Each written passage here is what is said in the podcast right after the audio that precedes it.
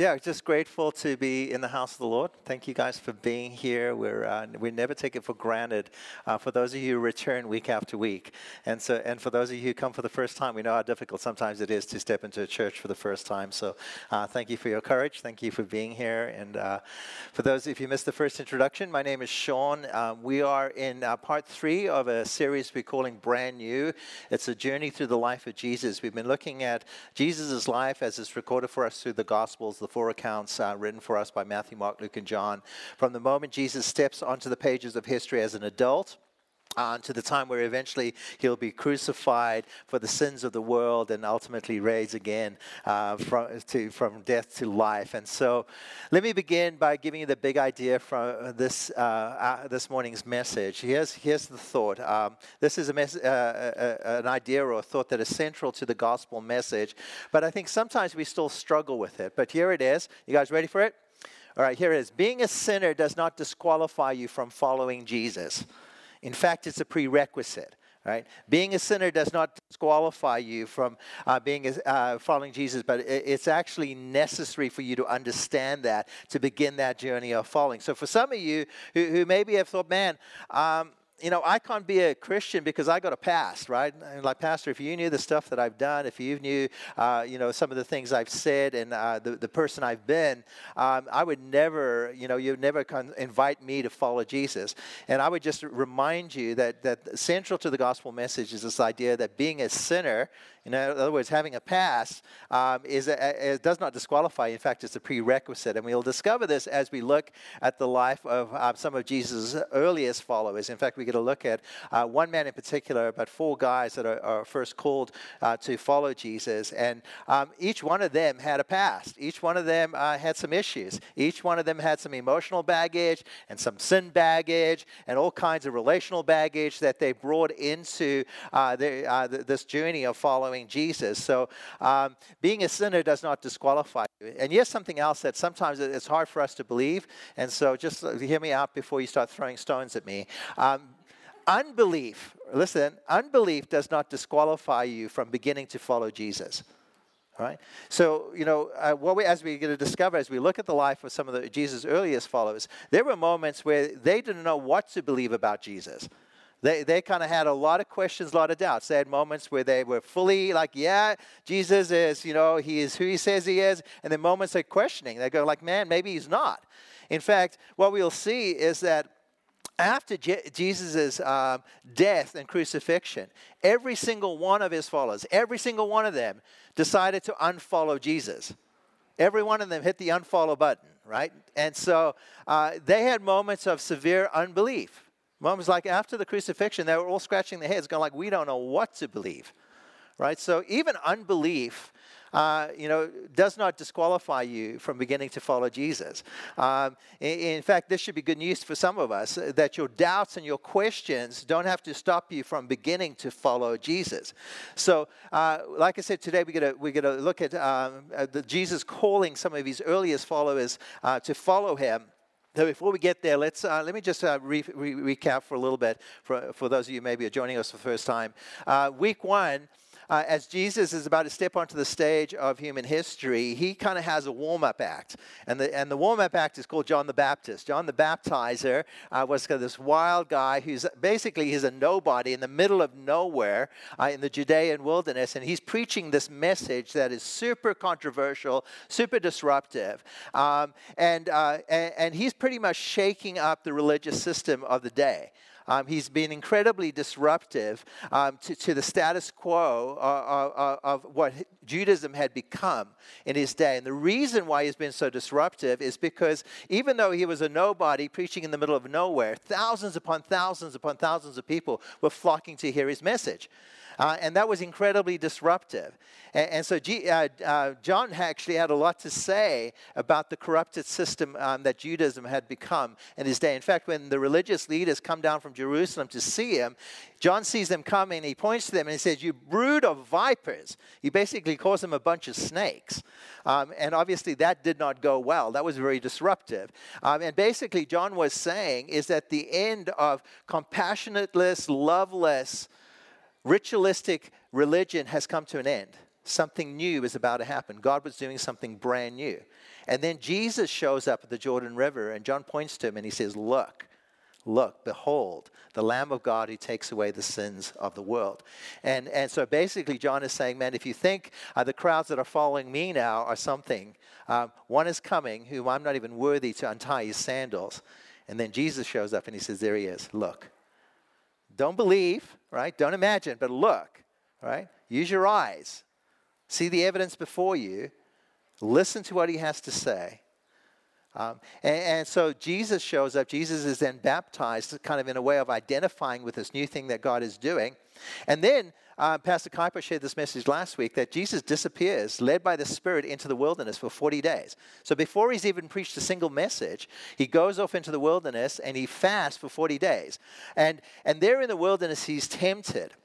And the temptation that Jesus is tempted with is the same temptation you and I are tempted with in our lives. Every single human being uh, kind of has this question that they're facing, which is what kingdom is your life going to be about? Are you going to be about the kingdom of the world, your own kingdom, and, be, and spend your life and pour your life out building your own kingdom according to the values of this world? Or are you going to be about a different kingdom, the kingdom of God? And, and so when Jesus emerges out of the desert, his, his decision is clear. Jesus is going to represent God's kingdom. And he's going to take all the power that he has and leverage it for the powerless. He's going to take all the influence that he has and, and leverage, leverage it for the voiceless. And he's going to take all the wealth that he has to, to encourage and to lift up those that are marginalized and are poor. And so Jesus then begins to, to preach this message of the gospel. And we're told in Luke's gospel in chapter 4 verse 14, that Jesus then returns to the Galilee um, in the power of the Spirit, and the news about him spread through the whole countryside. He was teaching, say teaching, teaching in the synagogues, and everyone praised him.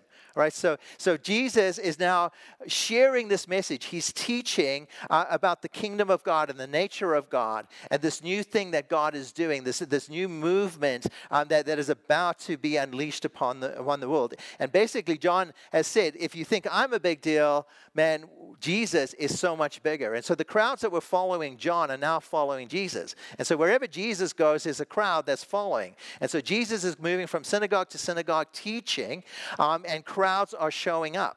So one day, um, while teaching at the synagogue, uh, in the congregation, in the audience, is a guy named Simon Peter. Say Simon Peter. At this point, Simon Peter is a nobody. I mean, he's like, he's not famous. No one really knows him. He's a regular blue collar guy. He's a fisherman. He's just hanging out, doing what a good Jewish boy would do on a Sabbath. He goes to synagogue, and Jesus is in the, in the, in um, the guy who's maybe the guest speaker that day. And whatever he teaches, it's pretty, it's pretty awesome because uh, Peter goes to him afterwards and says, Hey, Peter, uh, Jesus, do you want to come to my house? Um, and, and Peter's got a bit of an agenda because Peter's mother in law has a fever. She's sick. And, and you know how the story goes. You know, if your mother-in-law is not well, your life is not well. That's just not that. You know, you married guys understand. Uh, and, and, so, so, so Jesus, Peter's got a bit of an agenda. He's like, man, uh, Jesus, come to my house because my mother-in-law she's sick, and maybe, just maybe, you can help her. And so Jesus goes to Peter's house and he heals his mother-in-law. and, and, and so uh, it's a Sabbath, right? And, and in that day, um, according to the Jewish leaders of the day, that's not supposed to happen. You're not supposed to heal people on the Sabbath. You're not supposed to do anything on the Sabbath. And so Jesus kind of keep it on the down low, uh, but word gets out. And so um, in the evening, we're told, uh, um, Luke tells us, at sunset, so now the Sabbath has ended, word has got out that, uh, that G- Jesus has healed Peter's mother in law. And now we're told that the people brought to Jesus all who had various kinds of diseases and laying his hands on each of them. Say, laying his hands. Laying his hands on each of them, he healed them. And that's significant because, you know, uh, in our 21st century Christian culture, if you've been a part of church, uh, you know that Christians do this weird thing, like they'll pray for you and, do you mind if I put my hands on? This is kind of where we get it from. Uh, but in that day, in that culture, you didn't touch sick people. That was like, you know, uh, you just didn't do that because th- there, was a, there was a mindset that had kind of um, emerged into ancient Judaism um, that believed that sickness was associated with sin. So if you were sick, it was considered as some kind of judgment of God upon you. If you were born blind or born lame, it was because you sinned, or your mother sinned, or your dad sinned, or someone sinned. And, and the, as a result of that sin, you are now sick or lame or whatever it was. And so there was this close association with, with sickness and sin. And then Jesus comes along, right? And so because of that, so, because of that kind of that mindset, people that didn't want to associate themselves with sickness, right? So they would they would distance themselves because they believed that sickness would contaminate you and would make you ceremonial unclean. And, and so Jesus then comes along and he begins touching, physically touching sick people. And people go like, what on earth? No one does that because six people are going to contaminate you, they're going to make you unclean. But Jesus was setting a brand new paradigm. That which was clean was now cleansing that which was defiled. And he was changing the narrative and the story of how people interacted and understood sin and how they understood God and God's interaction with them. Now, have you ever wondered why so much of Jesus' early ministry had to do with healing, physical healing? Well, I think one of the reasons was because he's kind and he's compassionate right? He sees our suffering and he wants to alleviate the things that are going on. And so, if you're here today and you're struggling with sickness, know that Jesus sees you, right? He, he's kind. Um, and I believe that Jesus heals today, right? But there's a, I think there was a bigger thing going on here. Because you had this mindset in, in Jesus' world that sickness and sin were associated, we understand, you know, from the gospel that Jesus' primary mission was not to come to heal the sick physically, but to heal the sick spiritually. To come to deal with it with, the, malady that affects every human soul, the sickness of the soul, which the Bible or the language of Scripture would define as sin. There's something broken within the, in the soul of human beings that always kind of glitches and causes us to do things that we should not do dishonor people, dishonor God. That was Jesus' primary purpose for coming, to deal with our, our soul sickness. But now, how would you know if, if that soul sickness was cured? The sins that, that, that, that, that so quickly like derailed you in your life were forgiven. How would you know that outwardly? You don't, right? There's no like manifestation of that, right? And so, if you were in the mindset that, that, that sickness and sin were connected, now if someone comes along and he begins to lay hands, touch people who are physically sick, and then miraculously their sickness, their physical manifestation of that sickness is removed. It's not a far leap to think, well, maybe, maybe he has the power then to deal with the, the biggest sickness of sin. And so, so Jesus, the reason why I believe primarily so much of his ministry had to do with physical healing was because uh, by healing people's physical sickness, he was demonstrating his ability to heal their greatest spiritual sickness, sin. So it's in this context of healing people that Jesus calls his first disciples. Now, now we have two, uh, four accounts of the Gospels. Two of them record uh, the, the calling of those first four guys to himself. There's in the Gospel of Matthew, we have an account in the Gospel of Luke. Um, I'm going to read you both accounts. Um, Matthew's account um, is absolutely true, correct. Both accounts are true and correct, but they just give different perspectives.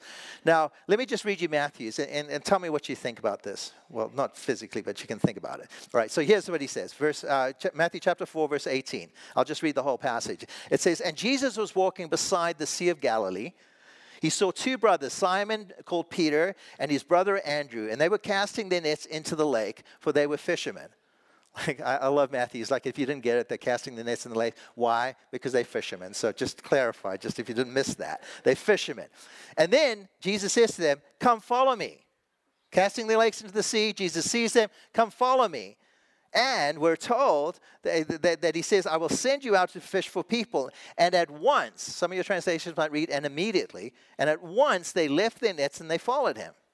Verse 21 goes on, going from there, he saw two brothers, James, son of Zebedee, and his brother John. They were in the boat with their father Zebedee, preparing the nets. Jesus called them, and immediately, say immediately, immediately they left their boats and their father and they followed him. Now, I don't know if any of you guys maybe think like me. Maybe this is just the way I think, but I'm going like, what on earth? Like, who does that? Right? I mean, think about it. It's like James and John. They're with their dad, Zebedee. They're in the boat, and they're like a family business. And then Jesus is like, sees them, follow me. And they're like, okay, dad, sorry, we're out. Done. Say goodbye to mom. We're out. We're leaving. We're gone.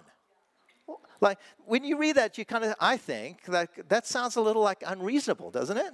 Like, who's going to drop everything and just follow Jesus? I mean, they barely know the guy. I mean, and, and, who would like just ditch their family, their dad, and just go like, sorry, dad, we're out. All the hopes and dreams you had for us, too bad, sorry, we're gone. Now, Luke gives us another account, And Luke's account kind of helps us a little bit because both of these stories are true, they're accurate. The problem is Matthew doesn't give us much context. Uh, Luke, however, because Luke is a kind of part Gentile, he's kind of like us. Maybe he thinks a little bit more like us, knows we'll probably have some questions about this calling. And so he gives us the backstory. He fills in the backstory. Do you guys want to hear the backstory?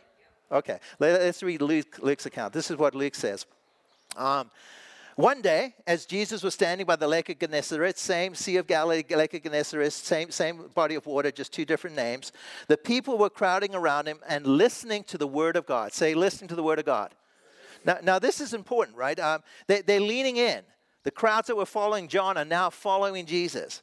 And Jesus is teaching some pretty powerful stuff about the kingdom of God, things they hadn't really heard before. This was like a new vision of God's kingdom and what God was doing on the earth. And so they're leaning in, they listening, they crowding around him.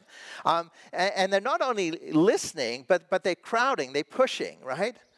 Now, let me just stop there for a minute because this is important. Um, notice that they're listening. And what is Jesus doing? He's teaching. He's kind of doing what I'm doing right now. He's teaching, he's explaining, he's imparting information about the nature of God, about the nature of God's kingdom, and about the nature of life that God has called us to do. And they're listening. Uh, and so I think there's something that, that we see in this that's really important for us to understand that faith does not begin with faith. Can I say that again? Faith does not begin with faith. Like to have faith in God, it's not like you stir up this, like, oh, I just got to stir up some faith. I don't even know what faith really is, but I just got that thing, whatever it is, I got to have some of that, right? What does faith begin with? Faith begins with information, right? It begins, so this is why Jesus is teaching. You know, some of the earliest titles that, we, that are recorded for Jesus, that were ascribed to Jesus in the gospel, are rabbi or rabboni or teacher. Because that was what Jesus was doing in the beginning parts of his ministry. He was teaching, he was imparting information about the nature of God's kingdom, about the nature of this life and, and the calling that God has on our lives. Which means that um, Christian faith is an evidence informed faith. It's an evidence based, informed faith. It begins with information. One of the things I've always appreciated about the scriptures and, and the way God has interacted with us through scripture, He actually invites us to be reasonable. Through the prophet Isaiah, he says, Come, let us reason together. In other words, don't check your brain when it comes to your faith in, in Jesus Christ. There is a reason to believe what we believe, there's evidence to believe what we believe. And, and so Christianity is an evidence based faith, it's an informed faith. So we, we become Christians by faith, but not because of faith. Does that make sense to you? So faith is absolutely important in the Christian journey. But faith is not where, where, where, where Christianity begins. It begins with information. This is why Jesus taught. This is why he imparted information. And that information would then become revelation. And that revelation would then lead to transformation. Right? And so, and so this is why, why John the Baptist, when, when he saw Jesus, he didn't say, you know, believe the, the, the Lamb of God. He said, look, use your eyes, see what's in front of you. It's evidence. And then listen. And, and then in what you, based on what you see and what you hear, then make an informed decision on whether or not you're going to follow Jesus. Right? And, and so this is really important. This is why Jesus was called teacher. This is what Jesus was doing here on the lake. He's teaching. Right? So he's teaching at the lake, and the crowd are leaning in. They're listening. They have a part in this. They engage, they listening, but they're also crowding. And I imagine it doesn't say it in the text, but as the crowd is pushing in, Jesus is getting pushed with his back up against the lake. And eventually he's like right at the edge of the lake and he's going like, uh, this is not going to work. You know, I'm not ready to do the whole walking on water thing. Um, so I better come up with another plan. And so in, in verse 2, he says, we're told he saw that the, at the water's edge were two boats left there by the fishermen who were washing their nets. All right. So the guys have been fishing all night. We get to see this in a minute um, from the text. Um, they're done fishing, right? They're done for the night. They're wrapping up. Their nets are drying. They've had to clean them out. It's a lot of work. They, they got them out wrapped. They're about to set them away so they can do it again uh, later on in the evening. They're going to go out again. And then we're told in verse 3 he got into one of the boats, the one belonging to Simon. Now, again, it's not clear from the text whether Jesus asked permission to do this. But I'm assuming he did because they've had dialogue, because we're going to see a little later that Simon is now in the boat. So at some point, he's probably looking, going like, two boats? I need one of these boats. So, hey, fishermen are there. And he's kind of like, hey, whose boat does this belong to? And Simon's like, yep, that's mine. And then I imagine, because Jesus is a gentleman, he asks permission. He's like, can I get in your boat? It seems like a reasonable request. And so uh, he, he gets into boat. Simon shows up and goes, okay, fine, get in the boat. I'll hold it for you as you climb in. And then he makes a request. He says, hey, Simon, can we just go out a few, like a few feet, just a few feet, because there's a whole this acoustic thing that happens. You know, for the little bit of water, I'll be preaching. The crowds are gathering in. The, the sound will bounce off the water. It'll work out really good. Can, can we just go out a few feet? And Peter's like, yeah, okay, fine. Let's go out a few feet. Right? And now, now it, it, it's, it's a simple request. No skin of Peter's nose, you know, it's like, okay, fine, get in the boat, use the boat. But now, Peter's got a front row seat, right? He's in the boat with Jesus, right? Jesus is in his boat, together in the boat. And now P- Jesus starts preaching. And Peter's right there. He's got a front row seat. He's like, this is cool. Like, I got the front row seat. This is like, you know, you know the special anointing in the front row? You guys are like, you got the, the joint right there. Special anointing in the front row. Peter's got the front row seat. And so, um, we're told, in, in, in, as Luke continues, that he, then he sat down and he taught the people from the boat. Again, what is Jesus doing? Teaching. He taught the people from the boat. He's imparting information. And I imagine Peter's leaning in, Peter's listening because it's Jesus, right? Jesus is a great preacher. He tells great stories, and he's imparting information about the nature of God and the kingdom of God and the way God has called us to live and the kind of people God, God has called us to be. And when, G, when Jesus finishes the sermon, he actually then does something that is quite unexpected. He turns to Peter and makes a very unexpected, somewhat irrational, but very doable request. I mean, this is something that Peter can do. He's completely capable of doing. It's something that Peter, in fact, was very good at doing. So he basically turns to Peter and he says, Hey, Peter, can we go fishing? And Peter's going like, this is a weird request for Peter. Um, and, and so this is what he says. Verse 4, he says, When he had finished speaking, he says to Simon, Put out to deeper water and let down your nets for a catch.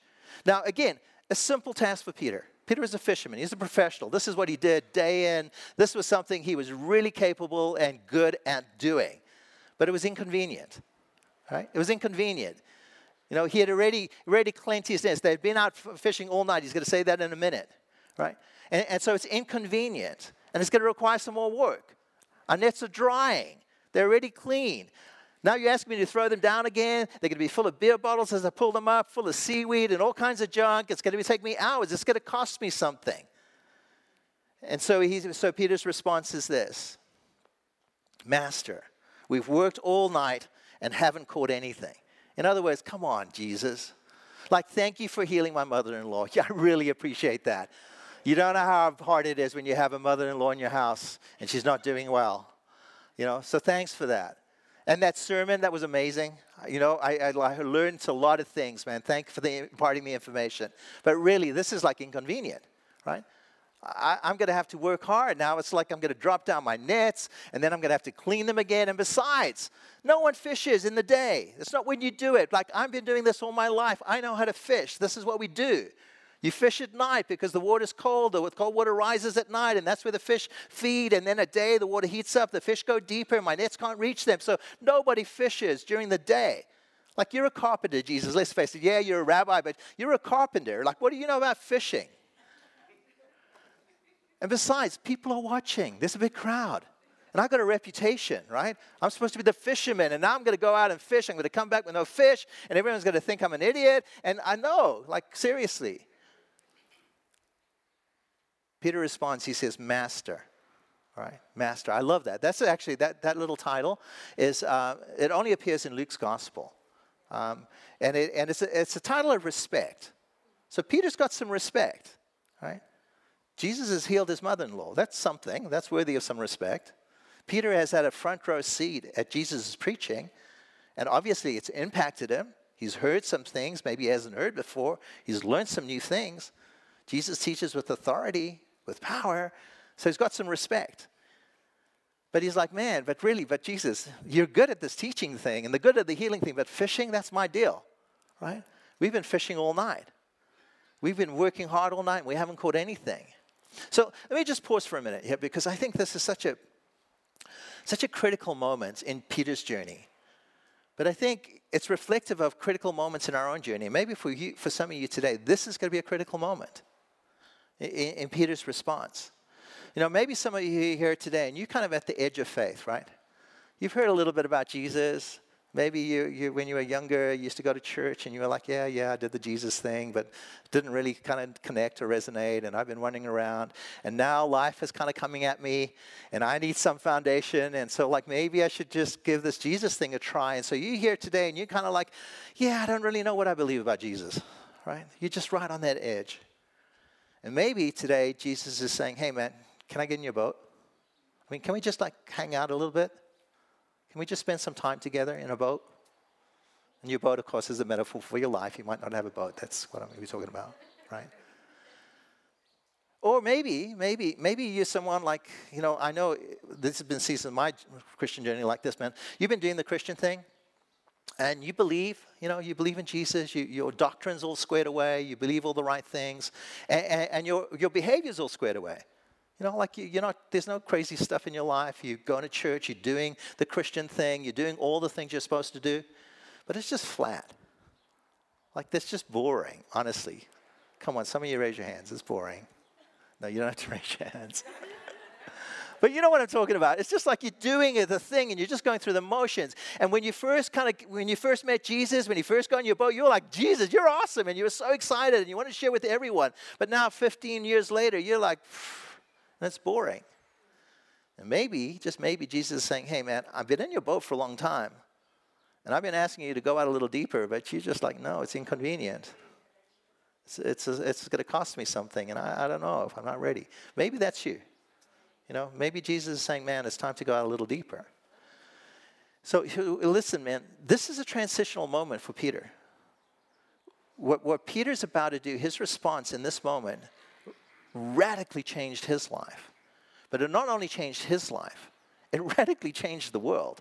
This is such a powerful moment. So, so look at Peter's response, right? He's been fishing all night, he's tired. Jesus is in his boat. He's like, okay, fine, you're in the boat. You just want to go out. Now you want me to go out deeper. Master, I respect you. You've done some things. I have some evidence. I've heard, I've seen. And so Peter says this but because you say so, I will let down my nets. It's inconvenient. It's going to cost me something, but because you say so, I'll let down my nets. I don't understand it because no one fishes during the day. This is weird. I'm probably going to lose some reputation here, but because you say so. It's going to cost me something, but because you say so. And this is a moment that's going to change everything for Peter. Now, here's something I'm pretty sure um, that Peter did not know in this moment, right? This moment that is recorded for us in Luke. Peter had no idea what hung in the balance of his response to Jesus in this moment. I mean, Peter could have said, No. Sorry, I'm done, bro. This is, we're over. You know, yeah, thanks for healing my mother in law. That was awesome. It's going to make my home life a lot easier. It's great you know, thanks for the, you know, th- thanks for the great message. That was awesome, Pastor. Good job. You know, appreciated it. But no, it's inconvenient. It's going to cost me something. I'm not going to do it. Instead, based on what he had known about Jesus at this point in his life, based on what he had heard and based on what he says, he says, Because you said so. And he had no idea what hung in the balance. Um, you know, if Peter had said no in this moment, one thing I'm absolutely certain of there's no way that we would be talking about him 2,000 years later, right? I mean, think about how crazy this is. 2,000 years later, we're talking about an obscure Galilean fisherman who lived on like the little point in Judea, somewhere in the middle of nowhere. And yet we are talking about him. You know what else Peter would, had no, no idea would ever happen? He had no idea that, that one day they would build a giant basilica in his name that, that this, uh, there's a picture of it there, that this would happen. Like, I don't know if you've ever had an opportunity to go to Rome. Maybe you've seen pictures of it. But we actually, I've had a, a, the privilege of actually walking through St. Peter's in Rome. And I can tell you, it is magnificent. Like, pictures do not even come close to describing what an incredible building this is. And the story of this building is, is pretty amazing, right? It, it, it was, uh, it was built in the 16th century, the start of the 16th century. It took 120 years to build. It is, it is spectacular. You know, the, in, in, in I think it was 326, the emperor of Rome, Constantine, became a follower of Jesus. And because of all that had happened to Christians in the early first 300 years of the Roman Empire, and all the Christians that had been martyred, he decided uh, to build a, a, a, church on the site where Peter's uh, grave was. That, that site, not only was it the site of Peter's grave, but prior to that, it was actually Nero's circus. Now, I don't know if you know much about Roman history, but Nero uh, was an emperor in the, in the early part of, of, of the, well, later part of the first century um, that persecuted the, the Christians, those early Christians, terribly. I mean, he, he did the most unspeakable things, just brutality. He, he would dress Christians up in, in animal skins and then throw them out into the arena and unleash wild beasts, lions and tigers, and they would just get shredded and eaten alive. He, he would put uh, tar in their hair, put them on stakes, and, and then light them ablaze as human candles. And many believe that it was a year in Nero's circus that Peter was actually eventually executed. And then in 326, the Roman Emperor Constantine became a Christian, became a follower of Jesus Christ. And because of all that had happened on that site, he destroyed Nero's circus. And he built a, a church um, over the gravesite, or what was believed to be the gravesite of Peter. And then in the 16th uh, century, beginning of the 16th century, uh, they built this giant basilica, the most, one of the most magnificent buildings you will ever see in your life, in honor of a Galilean fisherman who, in this moment, made a decision to say yes to Jesus, to take that next step, to just go out a little deeper, to put down his nets. And Peter had no idea that any of this hung in the balance. Not only did he know what would hang in, hang in the balance, but he didn't know who. The reason any of us here are, are, are followers of Jesus today is because Peter was willing to say yes to that next step to follow Jesus. And you know, this is true for you and I as well. You know, uh, Every one of us who's a follower of Jesus, every single day, um, there is more. There's a next step to take. You know, wherever you are, and this never ends in the Christian life, there's always a next step. For some of you, it might just be like Jesus saying, Hey man, can I just get in your boat? We just hang out together? For some of you, it might be, Hey man, can we just push out a little further, just a few feet off the shore? So I'm asking, just a few, few feet. For others, he's going like, Man, let's go out a little deeper. Let's drop out the nets. You know, and we have no idea what hangs in the balance, right? And we don't know who hangs in the balance of our next yes to that next step that Jesus would ask us to take. You know, and we might think like Peter, man, this is inconvenient. Man, this is going to cost me something. But he had no idea what hung in the balance when he said yes. Now, you know, when I think of this, you know, in our story, it's like you and I, right? We might never have basilicas, you know, giant basilicas built in our name. And my hope is that you and I, like Peter, will never be, you know, executed in Nero's circus either. But I guarantee you, at the end of Peter's life, because he said yes to that next step, and then yes to the next step, and to the yes to the next step. And every time he said yes to a step that Jesus has asked him to take, what he experienced is what I guarantee you will experience. That your yes will intersect with the character and the faithfulness of Jesus. And you'll be like, man, I have no regrets. I have no regrets. At the end of Peter's life, even though he, he ultimately gave his life and laid down his life for his friend, who would become his Lord and his Savior, he had no regrets. No regrets. So, let's go back to the story. Because you say so, I will let down my nets.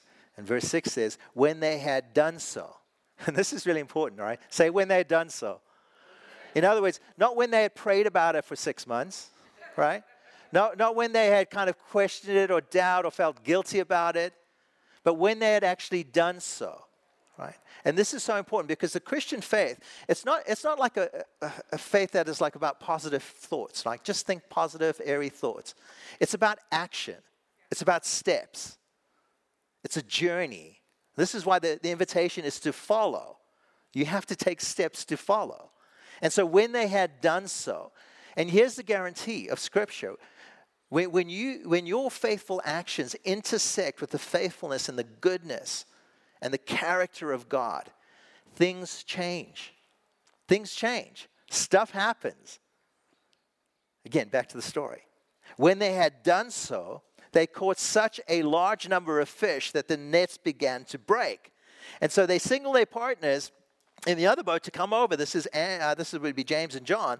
Come over to help them, and they came and they filled both boats so full that they began to sink. And then Simon Peter saw this. He fell down on his knees and he said, "We're rich. This is awesome." We have so many fish. We don't have to fish for months. This is fantastic. Jesus, let's go into business together. 50 50, man. We'll sign a non compete agreement. It'll be awesome. We'll make so much money. You're amazing. I thought you were a carpenter, but apparently you're a fisherman. This is good. Not what Peter said. Not what Peter said. In fact, fish were the last thing from his mind in this moment. Do you know what Peter said? Luke tells us. It says he fell down at Jesus' knees and he said, Go away from me, Lord. New title. Master, it's now Lord. There's a progression here. Man, I respect you, Jesus. You healed my mom. That's awesome. Great sermon, Pastor. Awesome. Master. But now he's Lord. Lord is a title of authority, Lord is a title of ownership, Lord is a title of supremacy. So he says, Go away from me, Lord. And why would he say that? Well, Peter tells us. He goes on and he says, Because, because I am a sinful man. Go away from me, Lord, because I am a sinful man. And friends, here is where Christian faith begins. Right? This is where true, the journey of Christian faith really begins when you begin to recognize Jesus for who he truly is and who you truly are in relationship to him. Did Jesus change? Is that the reason why, why, why Peter changed his title? Was like somehow Peter a different person? I mean, Jesus a different person from the moment he asked him to get in the boat to this moment where the haul of fish come up? No. But in some sense, he did change. He changed in the, in the way Peter saw him. First, he was master, someone I respect, good teacher, now you're Lord. And his response is, Get away from me. Get away from me because I am a sinful man. Right? I mean, Peter recognizes in this moment, man, I might be in the same boat as this guy, but I'm nothing like this guy. You know, here's a man who, who teaches it with authority, with power, who's able to heal and deal with sickness, physical sickness. But not only that, control nature, because no one is supposed to catch fish in the middle of the day, let alone two boatloads of fish. Get away from me, Lord, because you're obviously from God. There's something different about you. I don't fully understand what it is, but you're different, and I'm nothing like you, so get away from me. Now, that's a weird response if you think about it as Christians, right? Because we, we draw close to God. But in that day and age, Peter's response was very understandable because he had grown up with the Mosaic law. He understood that, that God separates himself from sin. That's what the law teaches us. That you cannot have intimacy with God while, while there's still sin and, and, and just junk in your life. God is holy and you're not. God is good and you're not. And there's a separation that sin creates. That was the purpose of the Mosaic Law. Peter had grown up in that mindset. And so now he knows that Jesus is not just a man, but he is God. And he's like, man, I am not. Get away from me. Why? Because I'm a sinful man. And what Peter didn't understand in this moment, that he would begin to articulate the rallying point for this new movement that Jesus was beginning, this new move that God was doing in the earth. This is where Christian faith begins the recognizing of who Jesus is and who we truly are. He is God and we're not. I am sinful and He is not. So he says, Get away from me. And so Luke goes on to tell the story. He says, all of his companions were astonished at the catch for they had taken. So were James and John, the sons of Zebedee, Simon's partners. And so then Jesus says something, right? As, as Peter is just like overwhelmed. He's like, Get away from me, God. I, I, I just can't do this. Jesus says something to Peter that he would have to repeat over and over again to his disciples. He says to Peter, Do not be afraid. Do not be afraid. Peter, I understand why you think we need to be apart. Because all your life you've been taught through the Mosaic law that God sin separates God from man. But God is doing something new. God is doing something new. I am that new thing. So don't be afraid. God is for you. And this is back to our, our main point. This is what the gospel teaches us that your sin does not disqualify you from following Jesus. In fact, your sin is a prerequisite, it's the beginning of that journey. And so here Peter begins to truly follow Jesus. Step by step, as he took steps of faith, his steps would intersect with the faithfulness and the character of God. And over time, he began to so fully trust in the person of Jesus that he willingly laid down his life in service of his friend, his friend who would become his Lord and ultimately his Savior. And so, I can only imagine, like, all right, so you're hearing the story and you're going, like, okay, yeah, fine, I get it. I now understand now why Peter followed. Right? Matthew said he followed immediately, knowing the backstory makes sense, right? Step by step.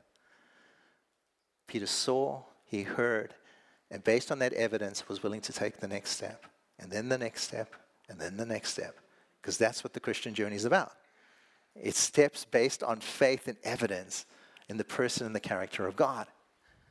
And so you're thinking, you hear the story and you go like, yeah, well, if God did that for me, if Jesus did that for me, if Jesus kind of healed my mother-in-law, because please, Jesus healed my mother-in-law, uh, if, if, if, Jesus would show up and give me two boatloads of fish and give me all this, this resource, I would follow him too. Right? And I think if Peter were to hear us say that, he would go like, seriously? Seriously? Because what Jesus did for me, that was a fish trick. Like, that was nothing. Do you know what Jesus did for you? In fact, Peter would say to us, I wrote you two letters. Two letters. You guys probably haven't read them. I, I know, I know we are. You probably haven't read them, but I wrote you two letters explaining what Jesus is. Let me, let me read to you from my letter what Jesus has done for you. And so I, I believe Peter would probably you know, pull out his little scroll and he would be like, okay, let, let me tell you. Here's what he did. When they hurled insults at him, he did not retaliate. When he suffered, he made no threats. He's like, guys, I was there, right? I was there. I was an eyewitness to this. I saw this. This is evidence. This is like, I saw this with my own eyes. When they arrested him in the garden, I was there. When Judas betrayed him with a kiss, I was there. And I was so terrified that I would get arrested, that I would suffer the same fate as Jesus, that I fled, I hid, I ran, I, I hid away. And then I followed from a distance. And I followed them. I saw where they took him. They took him to Caiaphas, the high priest at the time. They took him into, into the Caiaphas' house, and there they beat him and interrogated him. And while I was there in the courtyard, lurking in the shadows, just be too afraid to even say anything, a young girl came up to me and asked me, Don't you know him? Don't you know this Jesus? And I denied him flat out. I'm like, I don't know the man. And I didn't just do it once, I didn't just do it twice, I did it three times. I was terrified. I hit the unfollow button. And then they handed him over to the Romans. Do you know what the Romans did to him? If you think what the Jewish leaders did to him, that was nothing. The Romans beat him so badly it was ridiculous. And then they crucified him. And Peter would say to us, Have you ever seen a crucifixion? And we would say, No. And, but Pastor Shaun, he told us about those before. We've sat in these, one of these like Easter services, the Good Friday. We've been through those. We don't want to hear about it anymore. And Peter's like, Yeah, I get it because it's terrifying. And believe me, when you've been crucified, there's no one who does not retaliate, no one who does not curse God and curse the day that they, they were born. But he did not retaliate, he offered no threats. Instead, Peter would say, instead, he entrusted himself to him who judges justly. He entrusted himself to God. The innocent one who suffered the most unjust punishment did not retaliate. Why? Because he understood that God had purpose in it. And Peter would go on and to say, Man, we didn't understand it then. It took us a while to connect the dots. In fact, we were unbelieving. We were scratching our heads. We didn't understand. We had questions. But later, later we understood that he himself bore our sins in his body on the cross so that we might die to sin and live to righteousness, so that the one thing that separates us from a relationship with our Heavenly Father would be taken care of, that we would die to sin and instead be made alive in righteousness, that we would now be free to live and to love and to experience the life that God has created us to live because sin is no longer an issue. Jesus bore it in his body. That's what he has done for you. And if you think what he did for me was a reason to follow, that was nothing. That was a fish trick. Peter would go on to say, By his wounds, you have been healed. By his wounds, you have been physically, spiritually, emotionally healed. You have been restored to right relationship with your heavenly Father. Do you know what he's done for you? Man, when he gave me two boatloads of fish, my only reasonable response was to follow. How much more then for you? Knowing what he has done, how much more for you? So if Peter was here, I think he would, he, he would you know, ask us, you know, what's your next step? You know, and, and it's different for all of us, right? You know, the Christian faith is based on evidence. It's based on what we hear and what we see. God is not asking you to step blindly, but He's asking you to follow based on what you know. And all of us know different things about Jesus. But based on the information you have, what is your next step? For some of you, it might just be like Jesus is saying, Hey, can I just get in your boat? I know you've been trying to do this life apart from me. Can we just spend some time together? Can I show you some things? Can I, can I help lead you into some ways in a different way of approaching life, a different way of thinking that might produce better things than you currently are experiencing? Maybe for some of you, he's asking, man, come. Um, you've been doing this. I've been sitting in your boat for like 10 years now, and we're still in shallow water, man.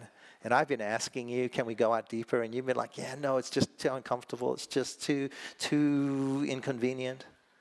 I'm not willing to pay the price. And he's going like, man, can we just go out a little deeper? For some of you, it might be a relationship, man. Maybe you've been walking with the Lord, and the Lord's been kind of just saying, man, I need you to bring resolution to this relationship. Maybe it's a parent, maybe it's a sibling.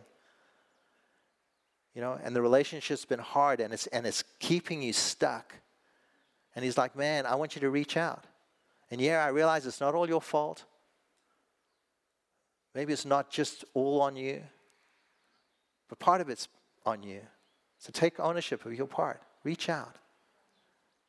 Begin to restore that relationship so we can go deeper because it's keeping you stuck. You know, maybe, maybe it's about a behavior, something in your life that you're doing. Yeah, you believe in Jesus, but you're kind of dabbling in some stuff and you're going like, man, it's fun, but it's not God's best for you. And he's like, man, I, I have something so much better. Can we go out deeper? I mean, I don't know what it is for you, but I guarantee every single one of us in this room, we have a next step. There's something that Jesus is calling us to more. So, what's your next step, right? And here's what, what, what I, I would just encourage you if we learn anything from Peter's story is that you have no idea what hangs in the balance. Like you don't know what legacy, what future, what relationships God has in store for you if you're just willing to take the next step and say yes. You don't know who hangs in the balance, the people your life will impact, the generations your life might impact. Peter had no idea, and neither do we.